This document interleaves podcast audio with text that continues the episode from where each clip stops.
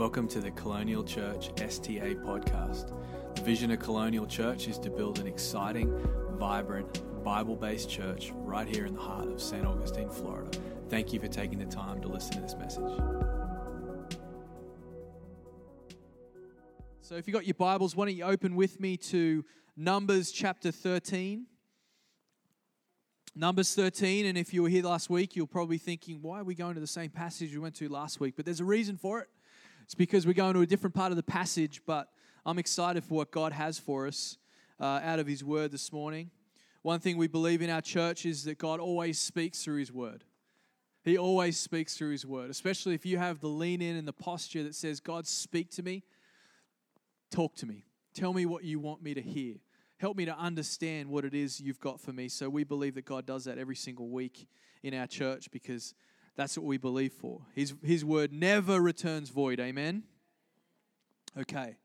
So, Numbers 13, I'm going to read it from verse 17. I think we're going to put it up on the screen as well. If you didn't bring your Bibles, we'll put it up on the screen for you. This is after Moses establishes who, who the spies are going to be to go into Canaan. Verse 17 Moses sent the spy, sorry, sent them to spy out the land of Canaan and said to them, Go up into the Negeb and go up into the hill country verse 18, and see what the land is, and whether the people who dwell in it are strong or weak, whether there are few or many, whether the land that they dwell in is good or bad, and whether the cities they dwell in are camps or strongholds, whether the land is rich or poor, and whether there are trees in it or not. Be of good courage and bring some of the fruit of the land. Now the time was the season of the first ripe grapes. Let's pray. Lord, we just thank you, Father, for the power of your word this morning, God. Holy Spirit, we say you're welcome here. Father, thank you to thank you that you've allowed us to even do two services. Lord, thank you that you've allowed us the honor, Lord, of building your church. Father, I pray that your anointing would be on this service, Lord. Father, there would be um, a sense of your spirit. Father, there would just be a sense of, of breakthrough for your people, Lord. The people would understand their purpose, Father, in church. No greater thing, Lord, it is to be in your house. In Jesus' name, in a faith filled 9 a.m. church said together, Amen. The title of the message this morning, if you're taking notes, is this Do it for the kids. Do it for the kids. And that will become clear through the message. But I spoke last week from Numbers 13 as well, a little bit further along in the passage, but spoke a message called Big Thinker, Big Life. And what that was all about was us adjusting the frames of our lives and believing God and having faith and trusting Him to expand the frame of our lives to allow us to have the type of thinking that Caleb and Joshua had. See, their thinking was different. It was more aligned to God's thinking, it was more aligned to His Spirit. In fact, Caleb's uh, response to Moses and when he, when he spoke to the other people, he told everyone to quiet down and he said, we, He didn't even describe the land. He just said, We can go up and take the land. It's ours. That promise, that, that potential that God has already established would be ours. He's already said, He's already spoken it over us. It's ours, and we can, we can take it. But we're reading in a different part of the passage today because here Moses, he takes a moment before he sends the spies out and he kind of gives them, gives them the MO, gives them the, the questions, gives them a bunch of questions. He says, This is what I want to know. This is what I want to find out. Give me this info. And I believe that you yourself here today, if you could look into the future towards your own God given destiny and your own God given purpose, you could almost ask the same things. Say, Lord, what is it like? I want to know. See, there were questions for the spies in Numbers. But on this side of the cross, friends, we have Jesus on this side of the cross in our New Testament, New Covenant, better covenant relationship, better covenant um, than the old covenant. Questions like this, they certainly still apply. We have Jesus, which is ultimately our inheritance. And there may not be a physical land that you go to in Israel like these guys did. For them, it was Canaan. Maybe there are people here, you will go to Israel and go and live there. But for us, none of us are probably going to do that, but we still have our own inheritance. We still have our own spiritual inheritance ahead. Every single one of us sitting here today has a plan and a purpose and a call from God. It's beautiful, it's unique, and it's given to us as an inheritance. We don't have to work for it. We don't have to figure it out. We don't have to grit our teeth and flex our muscles and try to make it happen. No, we just need to go forward and inherit the land. So look at the questions that he asked. We're going to put them up on the screen because I think it's pretty cool to look at. He says this Look over the land. That was question number one. Look over the land. What's it like? What's it like? Number two, assess the people. Are they weak or are they strong? Are they few or are they many? Question number three, observe the land. Is it pleasant or is it harsh? What's it like? Question number four, describe the towns where they live. Moses wanted to know what the living conditions were like, what this beautiful promised land was like for the people that are already there. That, what, what was it like for them? He says, Are they in open camps or fortified walls?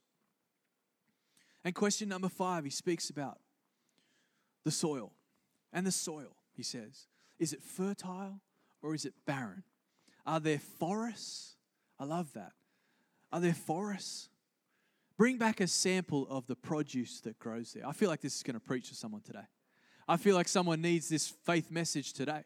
I feel someone feel like someone in this room today needs to hear that you do have your own promised land. It's called living in Christ. It's called living, having Christ on the inside of you, living in your heart. But there is so much potential for you. There is so much ahead for you.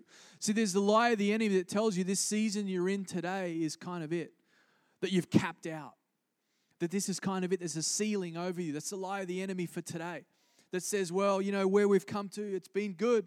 Man, those, those were the good old days. You ever heard that one before? Oh, those were the good old days.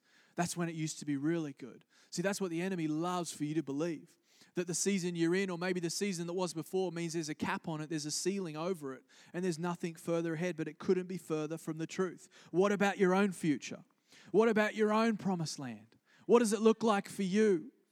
What are the people that you will live with and dwell with in your promised land? Think of family, think of loved ones. Think about your own God given destiny. So, what I wanted to do this morning was why don't, why don't we do this? Why don't we ask the Holy Spirit to show us something? I would love it if we could all just close our eyes right now. Come on, let's all close our eyes. I promise this will be fun. But why don't you just ask the Holy Spirit right now, what is my promised land look like? What's my inheritance look like? What's the future potential look like for me? What could it be like? Just begin to ask Him yourself. Look over the land. What's the land like? What are the people like in your pro- promised land? Who's there? Who's in the promised land? Who's there for you? What's the land like? Is it pleasant? Is it lush and green? What's the fruit like? Or, in other words, what's the blessing like? What's it like for me? What's the blessing that you'll live in? I think it's good just to close your eyes for a moment and just ask God, ask the Holy Spirit, what's that look like for me? My future, my potential, my destiny in Jesus' name. Okay, you can open your eyes now. Don't go to sleep on me just yet. I know it's an hour earlier. Still interested to see who's going to show up at 10 o'clock.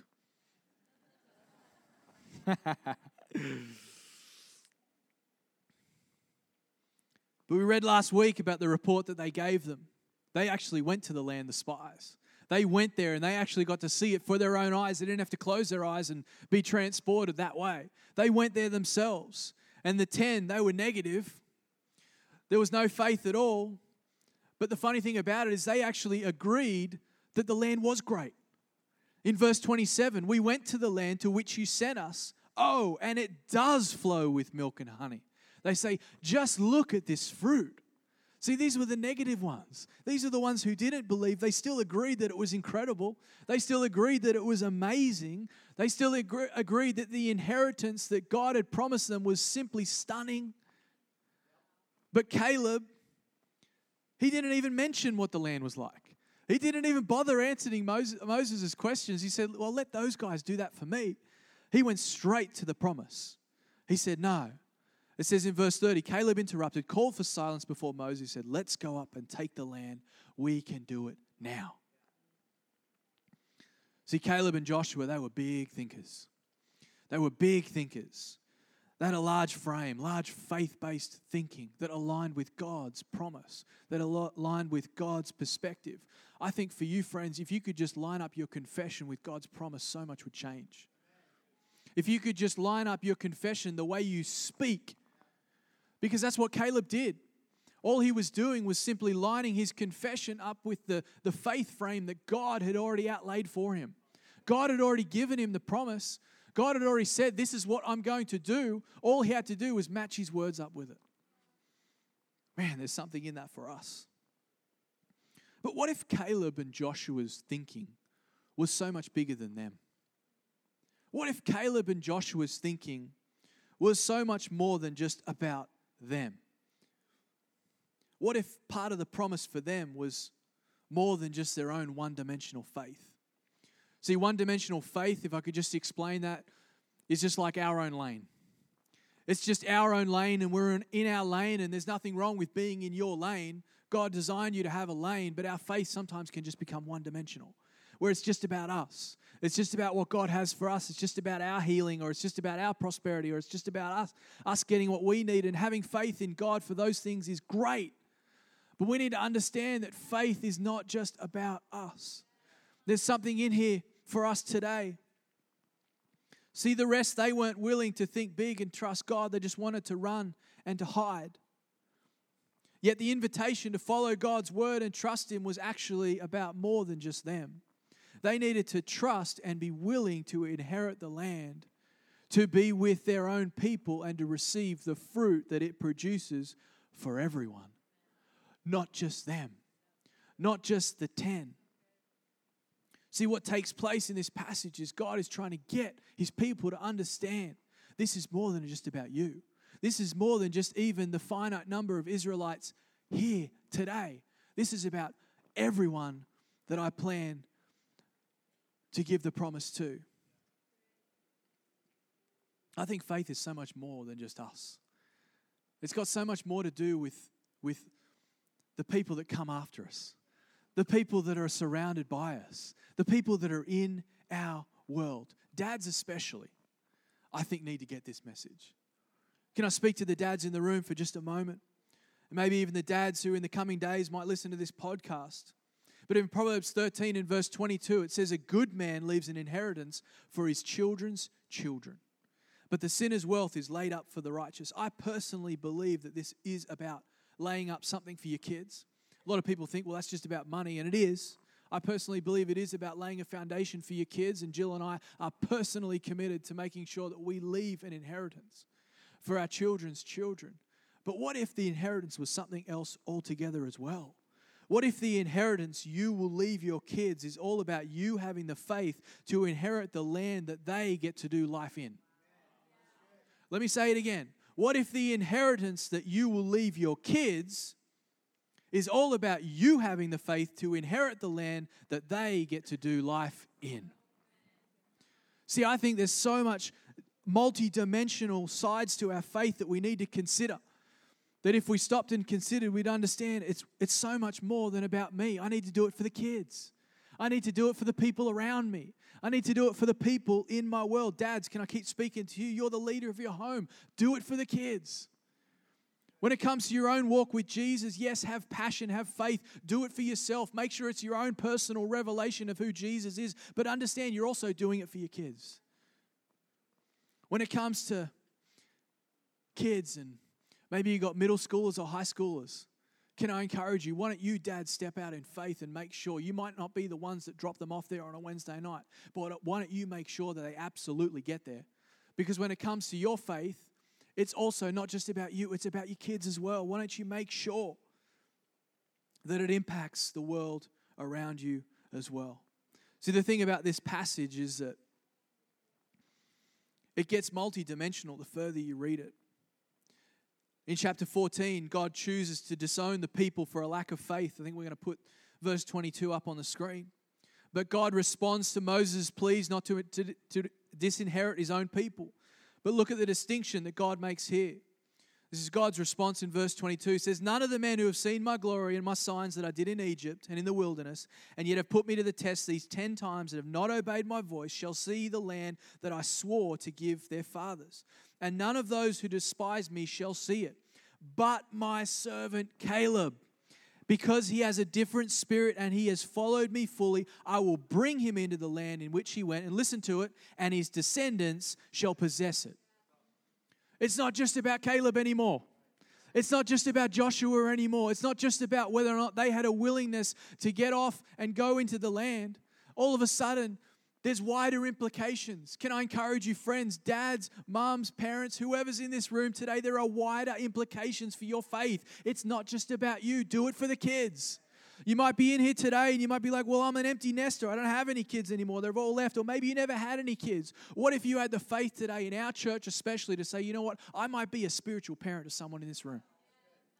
And you're the type of person who comes into our church and week after week you decide, I'm going to be a spiritual parent to someone and I'm going to see that young man or that young woman, and I know that God has spoken to me about them. And every time I see them, I'm going to encourage them. Every time I see them, I'm going to speak life into them. Every time I see them, I'm going to tell them that God has an amazing potential for them.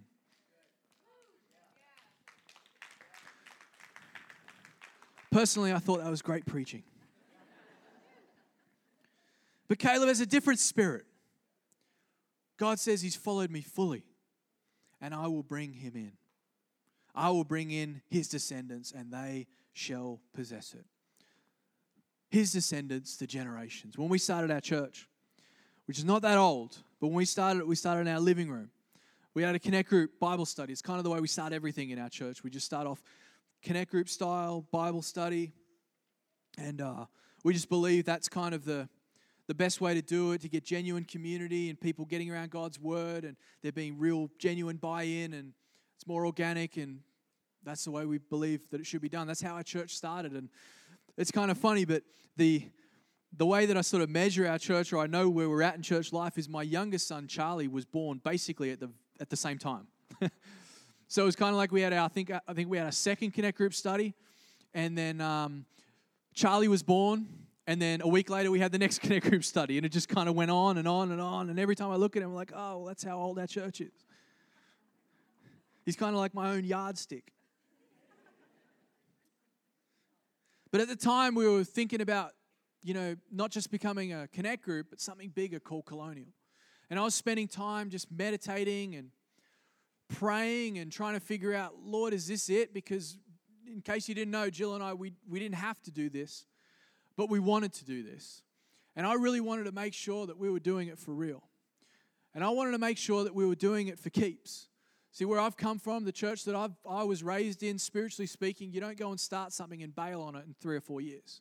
You don't start something and just take off. And, you know, I don't understand this whole methodology or this thinking when it comes to ministry is just a job. It's not a job, it's a calling.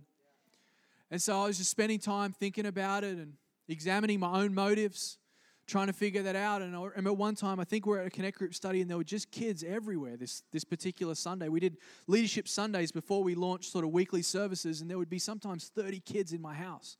You get to an hour later, I'd be like, I just want to get these kids out of my house. But there were just kids everywhere. And it was about the same time I was meditating and I was thinking and I was working through it and I was, God, what, what is this all about? Is this, is this it? Like, is this what we're going to do? And he began to speak to me about the generations. And I was drawn to Psalm 145. Listen to it from the message in verse 4. Generation after generation stands in awe at your work, and each one tells of the stories of your mighty acts. Your beauty and your splendor have everyone talking.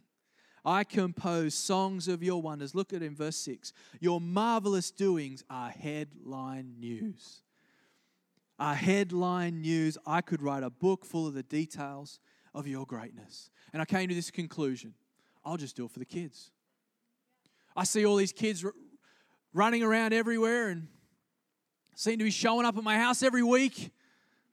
I'll just do it for the kids. I'll just do it for the kids because I want my kids to be raised in a faith environment. That's what I want for the next generation to see that, that the headline news for them is God's marvelous doing that the headline news in a world that's trying to push headline news at you all day long, that there would be a generation that rise up to say, when it comes to me and my headline news, it's all about God. And when I when I look at our church, I'll say this: I'll do it for the kids. Do it for the kids. You should understand, friends, that your faith reaches far wider and has a greater impact than you will ever know. That's what faith is. Faith is trusting God with the outcome. The part that we have to make sure we do is show up and show up and sow in and trust God. But what a powerful way to live our lives. Can I encourage you, friends? Serve on the dream team, not just for you, but for the kids. Make the house of God a priority for you, but also for your kids, for the generations. Commit to tithing and bringing the best to church, not just for you and the blessing that it'll bring on your life, but also for the kids. Decide to be planted in the house of the Lord for the kids. See, worldly logic will always say otherwise. Worldly logic will always say, maybe because of the kids, we should draw back. Maybe because of the kids, we should take a little bit of a step back. And I get that. Sometimes seasons are crazy and but see that's exactly what happened here in chapter 14. Let me read it to you in the New Living Translation. This is the response in verse 2. Their voices rose in a great chorus of protest against Moses and Aaron. If we only had died in Egypt, or even here in the wilderness, they complained. Man, they were, they were low at this point. Verse 3 Why is the Lord taking us into this country only to have us die in battle? Look at what they say. Our wives and our little ones will be carried off as plunder. Wouldn't it be better for us to return to Egypt? So, what did they do? They used the kids as the reason, the logical reason, the logical excuse to draw back and to not have faith. And I think sometimes you see that in church life. Sometimes you see that in church life, and wow, all of a sudden our church is growing, not from from one service, but now we've got two services. And who I believe in faith, one day, pretty soon, we're going to have a Sunday night service as well. And so it would be so easy in seasons like that with the kids, or maybe a busy season to come and just say, Oh, I just need to draw back because of the kids. I need to step back and make sure the kids have enough space. I don't want to put too much pressure on the kids. Can I encourage you, friend, when it comes to that type of thinking, we should actually go the opposite way to what logic is telling us. Immerse your kids in the things of God. Be willing to put them into church all day, to be around the things of God because there is something that comes from it. This is what they said. Oh, what, what about our little ones? They'll be carried off as plunder. We see it so much. But remember the questions that Moses asked? I want to answer a few of them for us today. What's the land like? For us today, what's the church like? What's the landscape look like? See, we're believing for a church where you walk in here and the room's filled with people worshiping Jesus, filled with people praising God, lifting off the chains of whatever the week was or whatever it looked like, and walking into a place. What's it like? I want people to ask you in the future, what's colonial like? What's your church like? And you can say, man, there's people everywhere worshiping Jesus. What was the next question? What are the people like? I'm believing that our kids will grow up in a powerful worship setting filled with people in community that really love Jesus but also love each other. What's the fruit like? I love that question. What's the fruit like? You come into church to get fed. You come into church in the house of God to, to sit at the table, to dine at the table. want our kids in the next generation to grow up feeding off good produce.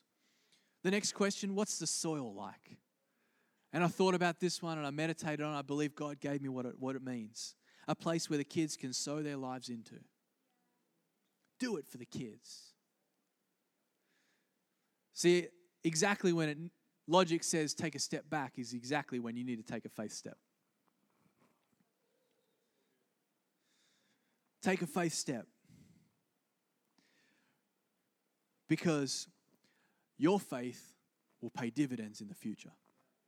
Your faith today is like an investment that will pay dividends in the future. See, the beautiful thing about it is you may not ever see those dividends being paid. Might be generations and generations. See, I wasn't raised in a house that was a Christian home, and that's okay. You might be the same as me, but that's okay. But it stops with me. See, see, from my generation onwards, it's going to be different. And that can be that way for you too. They can have their own promise because you decided in faith, this is the way I'm going to live my life. In faith, this is what I'm going to sow my life into. In faith, I'm committed to being around the people of God who are going to sow into my kids' lives as well. It's one thing I want to believe for in our church there'll be amazing mentors for kids. See, as parents, any parents in the room here today? I know there's a few. This is a 9 a.m. service, so I know there's parents here. But one thing we can't guarantee is they're always going to look to us as parents for their answers. See, one of the reasons we're building this church and we're believing for God to breathe on our church is so our kids will raise, be raised up with powerful mentors, youth leaders, people in different ministries that are able to speak into their lives. They come across someone who's like maybe a youth pastor and they say, Man, that guy just speaks into my life. He tells me what I need to hear. Because let me tell you, friends, the world will try to be that voice. The world will try to speak into that person's life. The world will try to get a hold of that thinking. Do it for the kids. Let's believe for the next generation. Come on, church. Let's believe to see sons and daughters raised in the house. Believe to see sons and daughters sitting in these seats, knowing who they are, aware of their inheritance, boldly claiming their own land, boldly claiming their own promise, boldly moving forward to become all they're called to be, working in the inheritance, establishing for themselves their own inheritance because of the faith that came before. It's powerful as the team comes back up. I love this because today, 2018, things are a little different than it was in Numbers chapter 13. Numbers 13, it's Old Testament. You had to do certain things, you had to fulfill certain obligations, you had to make a way to God. But because of Jesus, our inheritance is, in a sense, already known in a sense, we know exactly what we're in for, which is beautiful. You know, the thing that I love about the New Testament, Paul wrote two thirds of the New Testament. And one of the common, the, the way that a Christian is described in the New Testament, in these letters, especially Paul's letters, I think 164 times in Paul's letters alone, Christians are described as in Christ, in the Lord, or in Him. That's the way we're described. But see, that's the thing about us today, 2018. There's no guessing game anymore because the Bible tells us that we are in Christ. We know what we're working towards, we know what God has ahead of us because Jesus made it all clear. The Holy Spirit confirmed it, and we have it. In Philippians chapter 3, verse 20 in the New Living Translation, Paul says this to the church in Philippi. He says, but we are citizens of heaven, where the Lord Jesus Christ lives.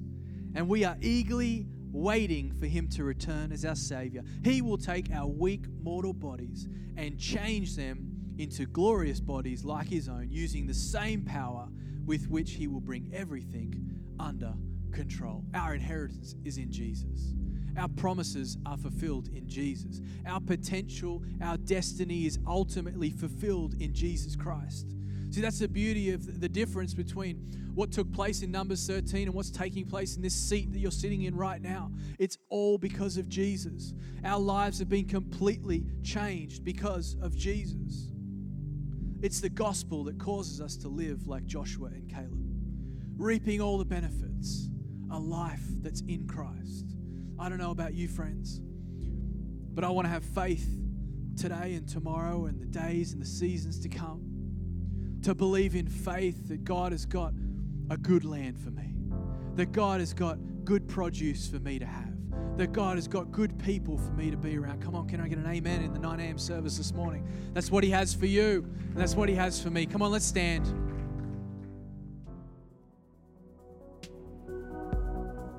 Thank you for listening to this podcast. We would love to connect with you. Join us on Sundays at church or visit us at www.colonialchurch.life.